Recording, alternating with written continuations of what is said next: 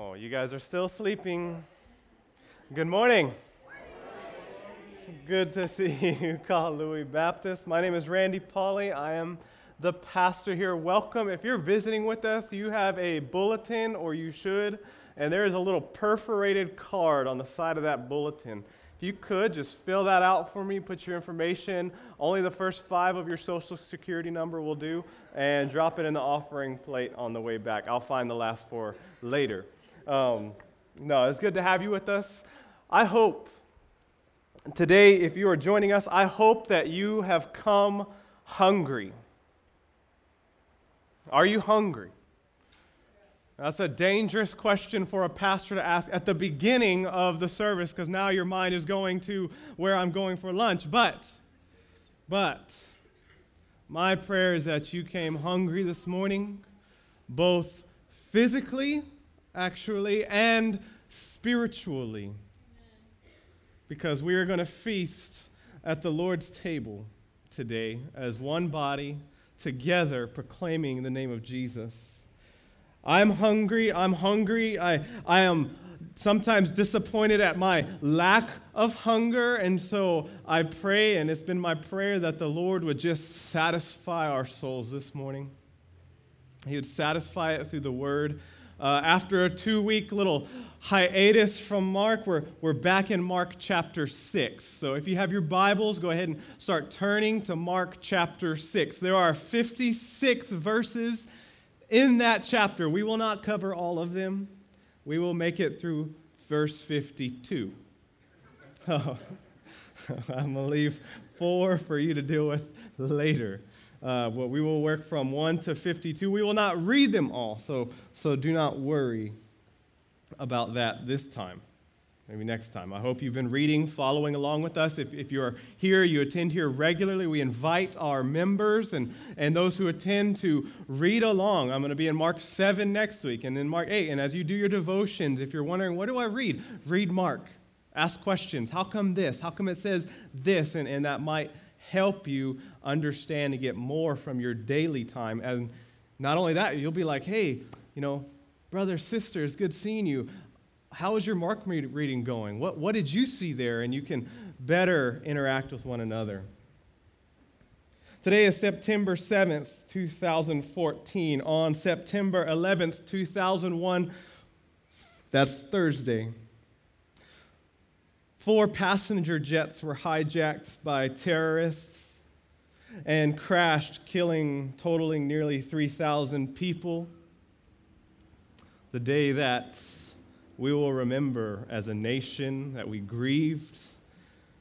A day that words like jihad would enter our national vocabulary and will likely never leave.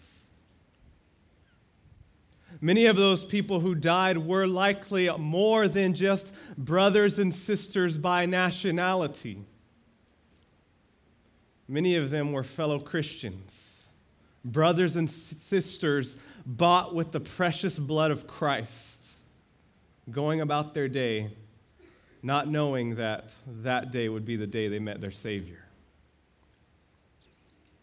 Scriptures, these scriptures are not. They're not light about our human situation. The scriptures are not uh, blinded to the fact that as humans we suffer. That's why you see suffering addressed so often.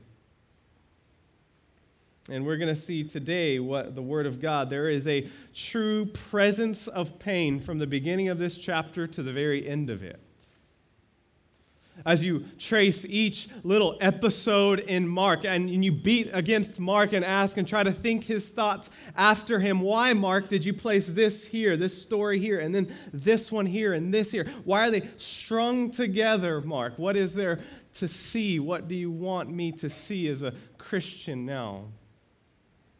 One of the things is that we're going to see the presence of pain. So, to catch you back up to speed before we launch any further in Mark chapter 5, you remember we saw hope was a person. Jesus, bringing light to darkness, hopefulness to hopelessness. We saw in chapter 4 the, the mystery and the might of the kingdom of God. It starts like a small seed and, and grows and grows and grows. We saw the anatomy of the of disciple, and then prior to that, chapter 2, we saw the autopsy of a Pharisee, and then we saw the voice, the voice of one crying in the wilderness Make a way, the Lord is coming, repent and believe. And now, what Mark is doing is he's marching us up to a pinnacle in the book, a huge shift that we'll get to in chapter 8, but we're paving the way to that. And you're going to see some familiar, familiar scenes here. We're going to see three things from this text, this big, massive block. We could see many, many more.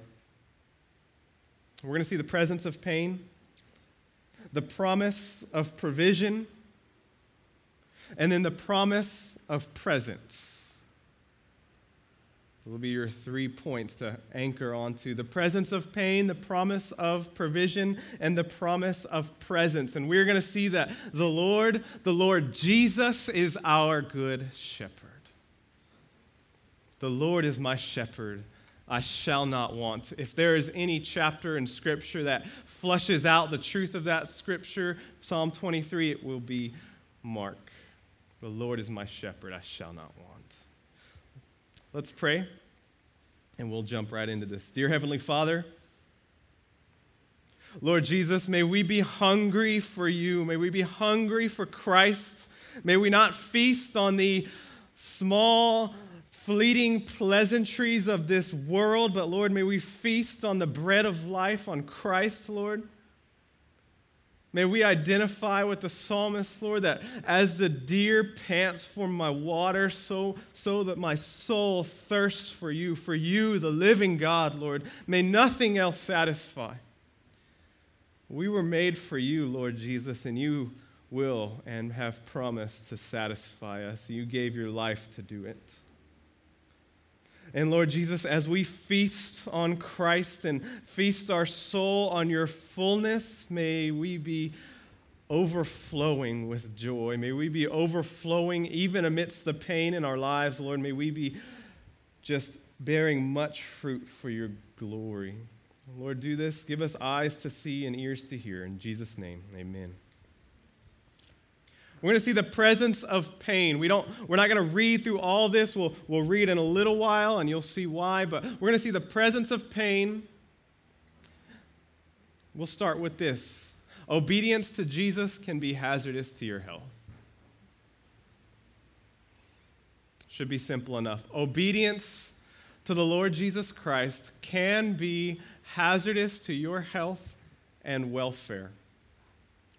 There's a presence of pain, not in the least in the life of Jesus Christ. He, he led us actually in this. There's suffering in life. In America, see, in America, we tend to think of pain and suffering when I have to drink water from the tap, right? Like, oh man, I gotta. Isn't there like fluoride here? No, okay, okay, I guess I can drink it. That's suffering. Or maybe I was in a frenzy the night before and I forgot to charge my smartphone, so I wake up and on my way to work, I see I only have 25% of battery left.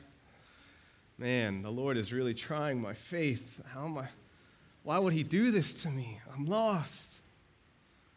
Or suffering having to use a porta potty for, well, you know, anything really.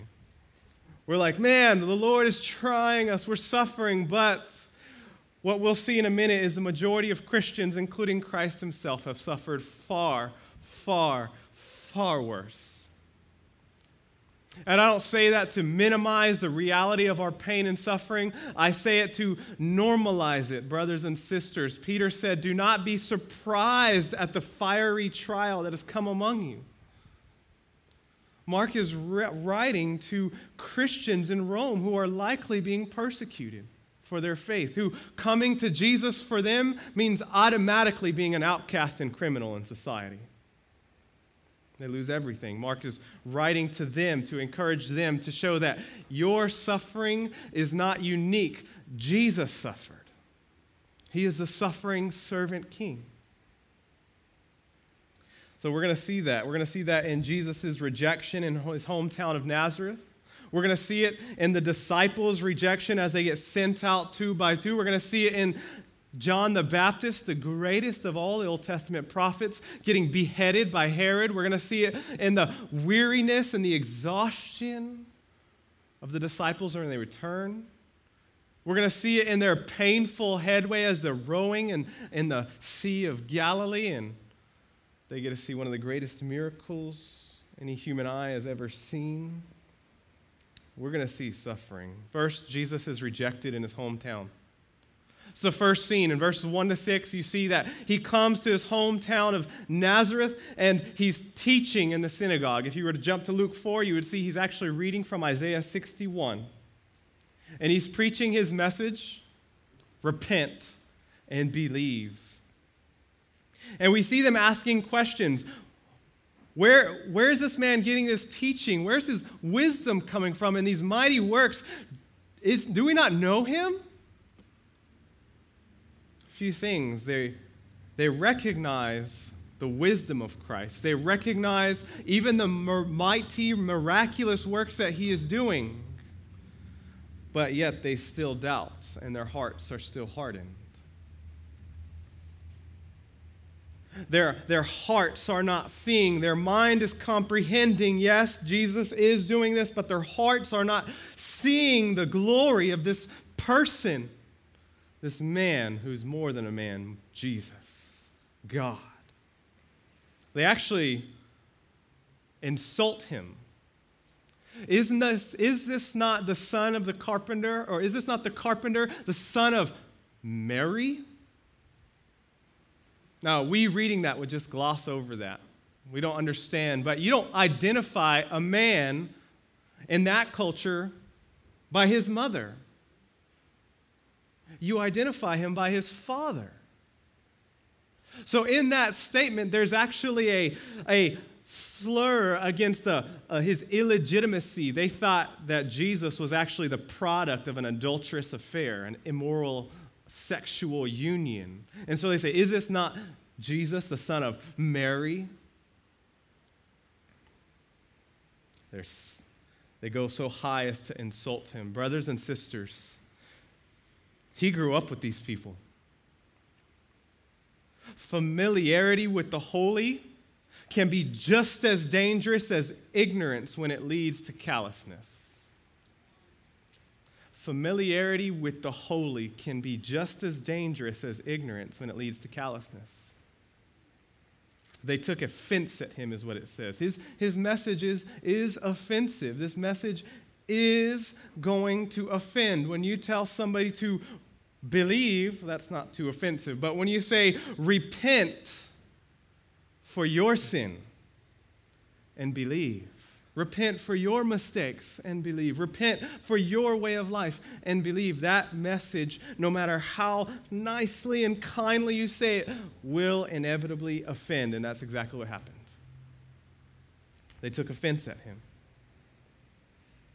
And so we see this place, this synagogue, his hometown, the place that was supposed to be reading the scriptures, that was supposed to be expecting Jesus, was supposed to be awaiting Jesus, and his return is actually the place now that he goes and he is rejected. Actually, the place that he goes and he gets the most rejection from anywhere. Brothers and sisters, there is probably a great deal of application we can make to the church from this passage. Our familiarity, some of us have grown up in church. For some of us, this is new, but for some of us, we have been here our whole lives and we know the stories and the scriptures, and, and we are just as callous and in unbelief as they were. But I will not spend too long here. We'll move on. So Jesus says to them a famous quote A prophet is not without honor except in his hometown. And because of their lack of belief, it says he could do no mighty act of faith there, of mighty works because of their lack of faith. Except for he healed a few sick people.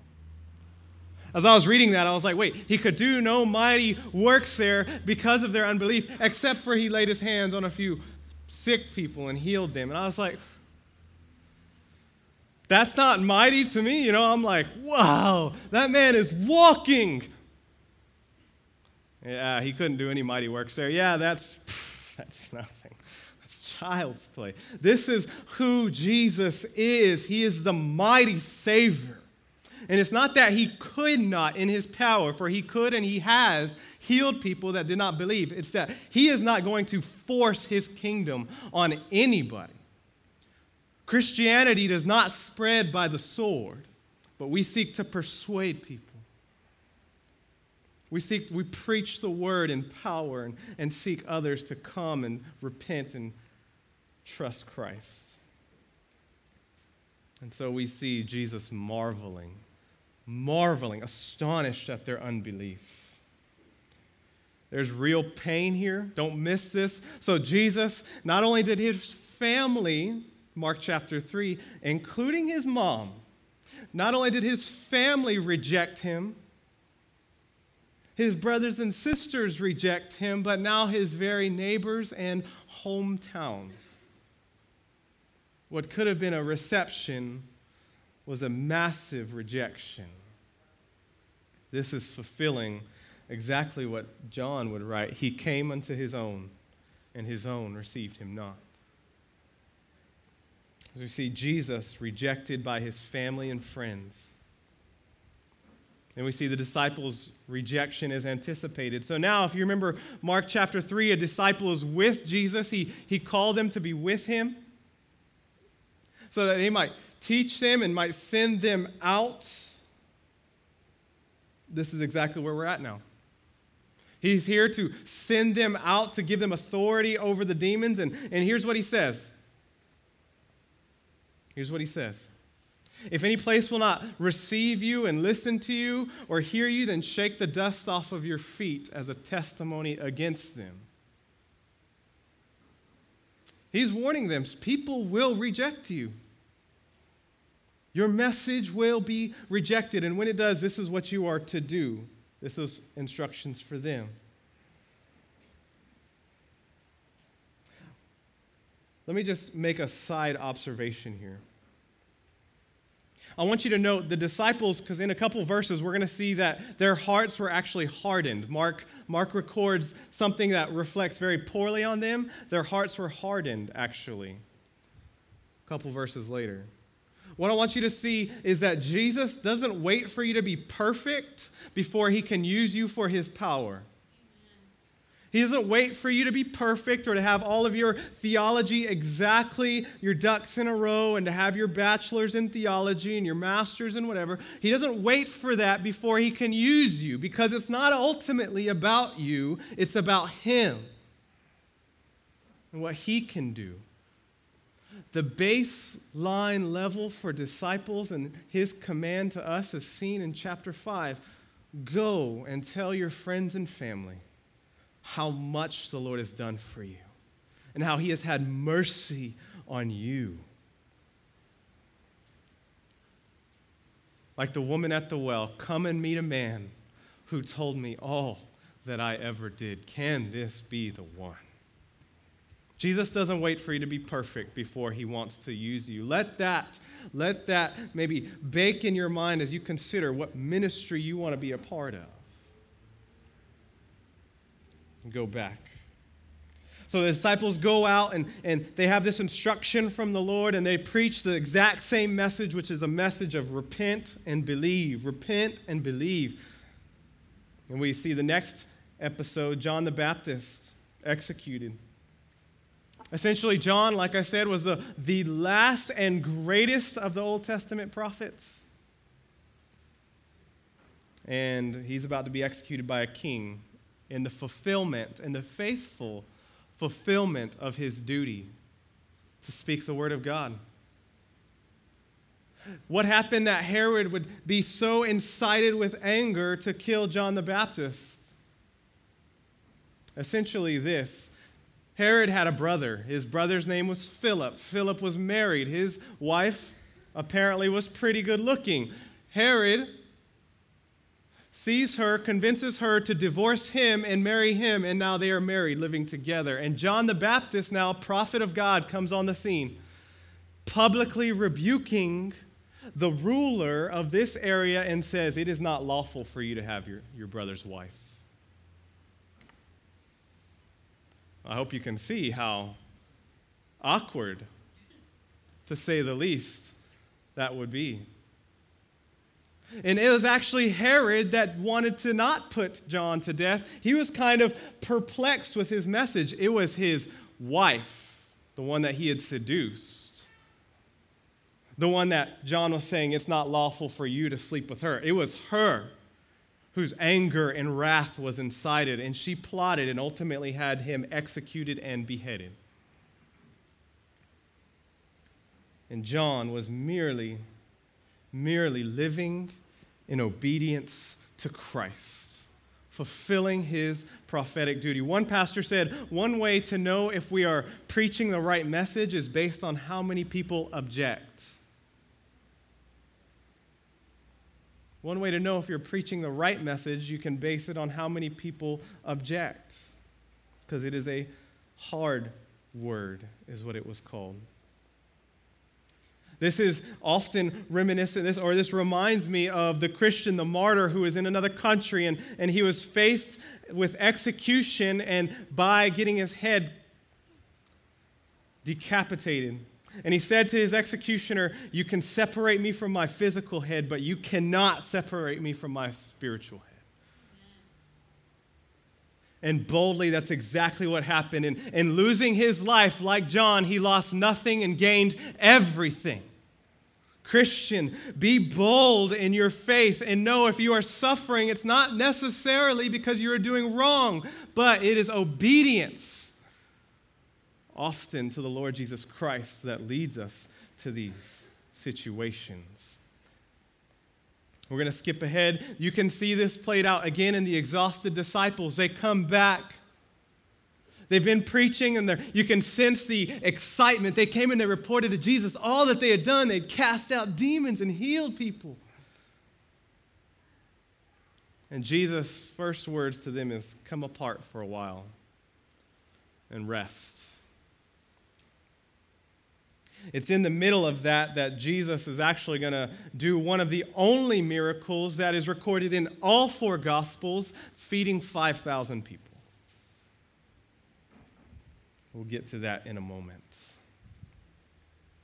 And then skip ahead from that one. In the last section that'll cap off our section, you see the disciples making headway painfully. So Jesus does this miracle, feeds everybody, and it says immediately he forced his disciples into the boat and across the sea for reasons why we don't have time to get into. But what we read a few verses later is now they're out in the middle of the sea. These fishermen, they're rowing. They don't have motorized boats, so they're rowing and working hard. And it says they're making headway painfully. All they were doing was being and living in obedience to Jesus. He put them in the boat.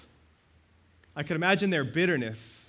Man, we could have waited. I could have stayed with one of those 5,000 people, probably had a nice house to sleep in. We could have left in the morning, no storms. Now here we are rowing. They were merely living in obedience to their Lord and Savior.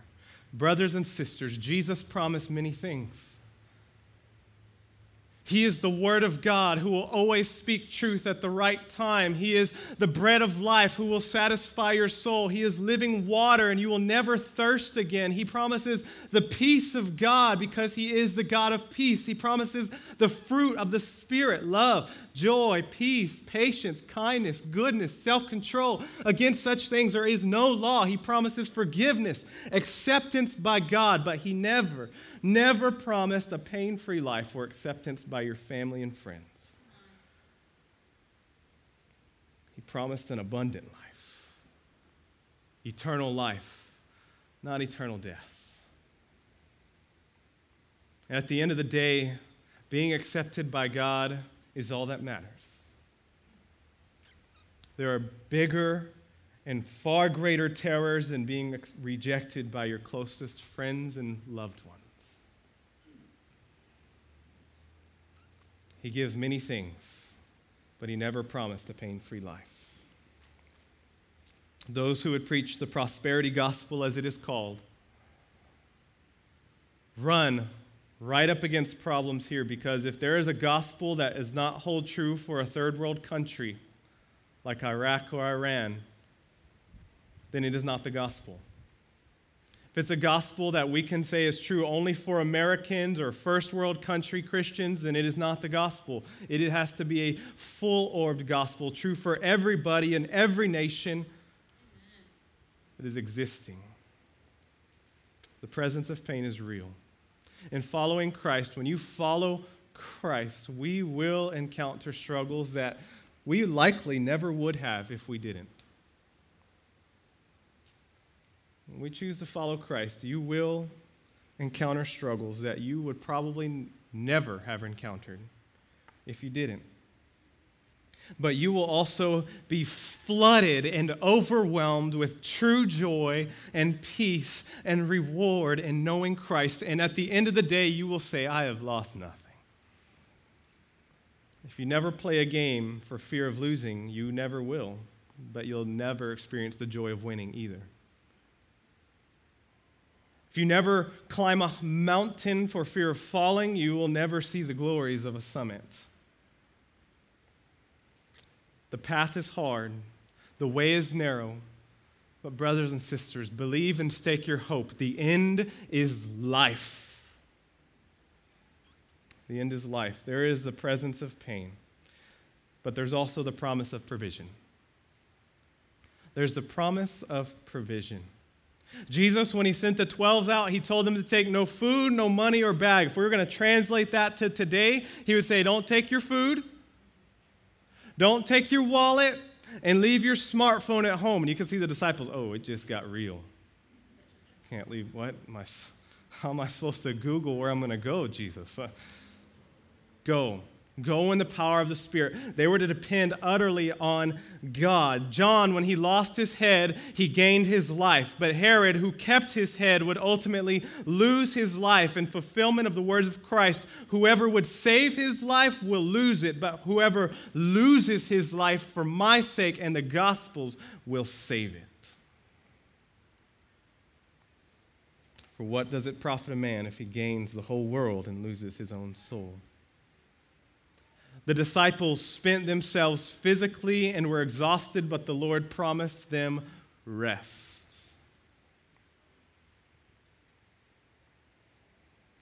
And then we come to our scene.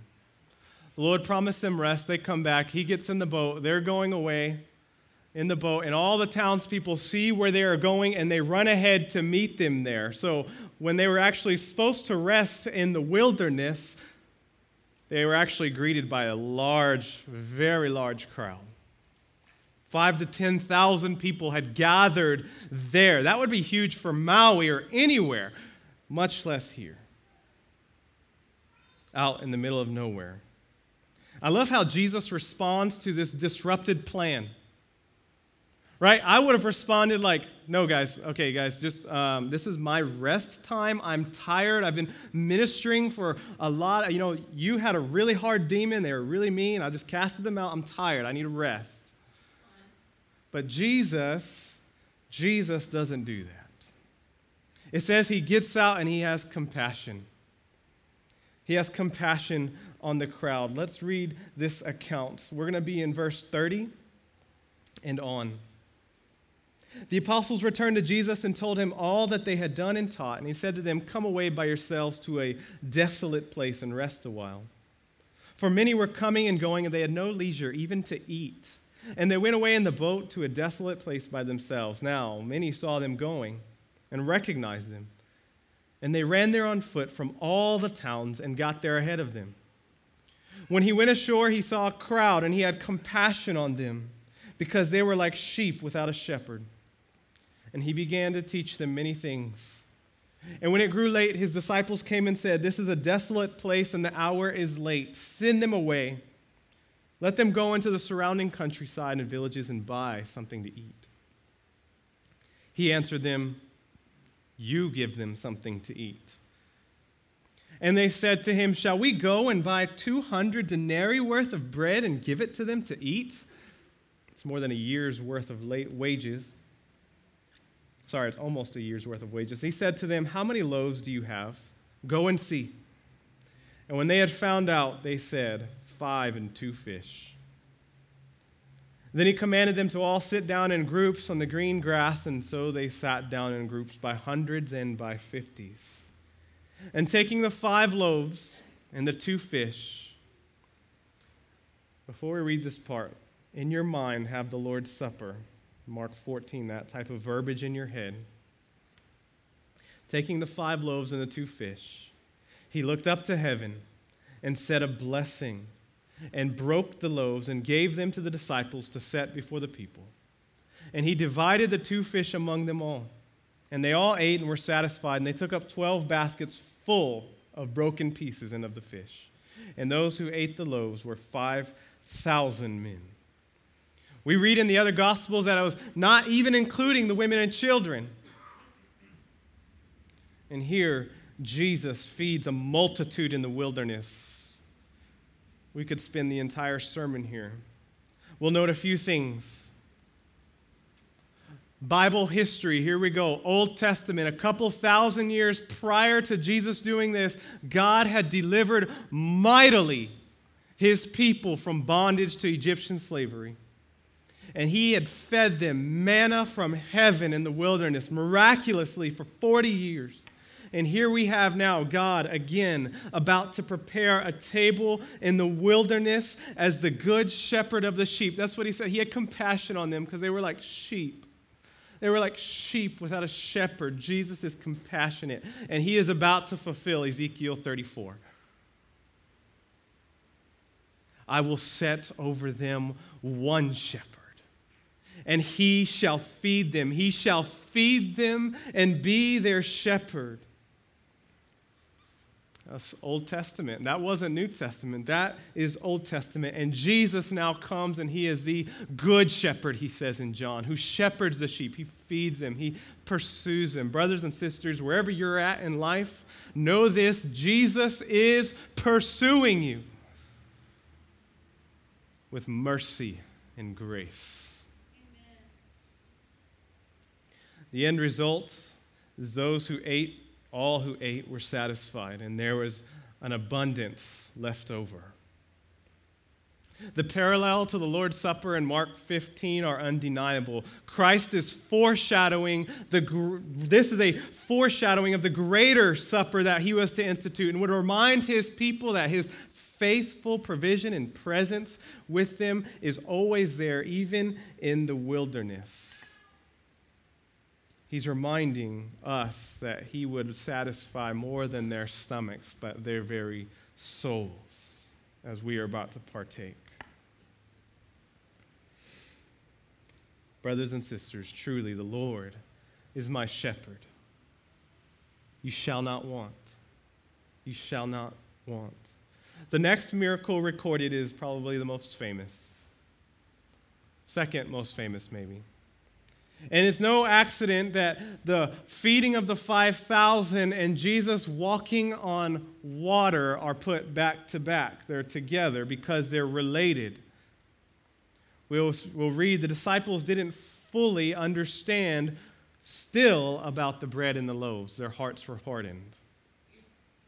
What Mark wants us to see is that Jesus is more than just a stomach filler. He's more than just a man. He is God, and He doesn't want us to focus on our present circumstances. Instead, He wants us to focus on the power and might of God.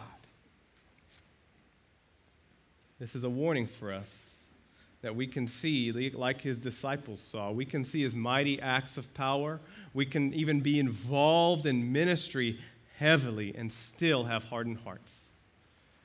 And this is an exceedingly dangerous place to be. But praise God, He doesn't leave them, He comes to them, even in the storm. walking on water to get there if he has to. You ever feel like that? It says that they were there, that they were rowing, and they weren't making any headway. Maybe your life feels like that today. I just keep going and I'm spinning my tires and I'm not making any forward motion. Every step forward, I take three steps back. I just can't get ahead. And I feel like Jesus left me and put me here and hung me out to dry. If we were to read what Jesus did, it says he actually went up to the mountain to pray. Doubtless, I have zero doubt in my mind that he was praying for them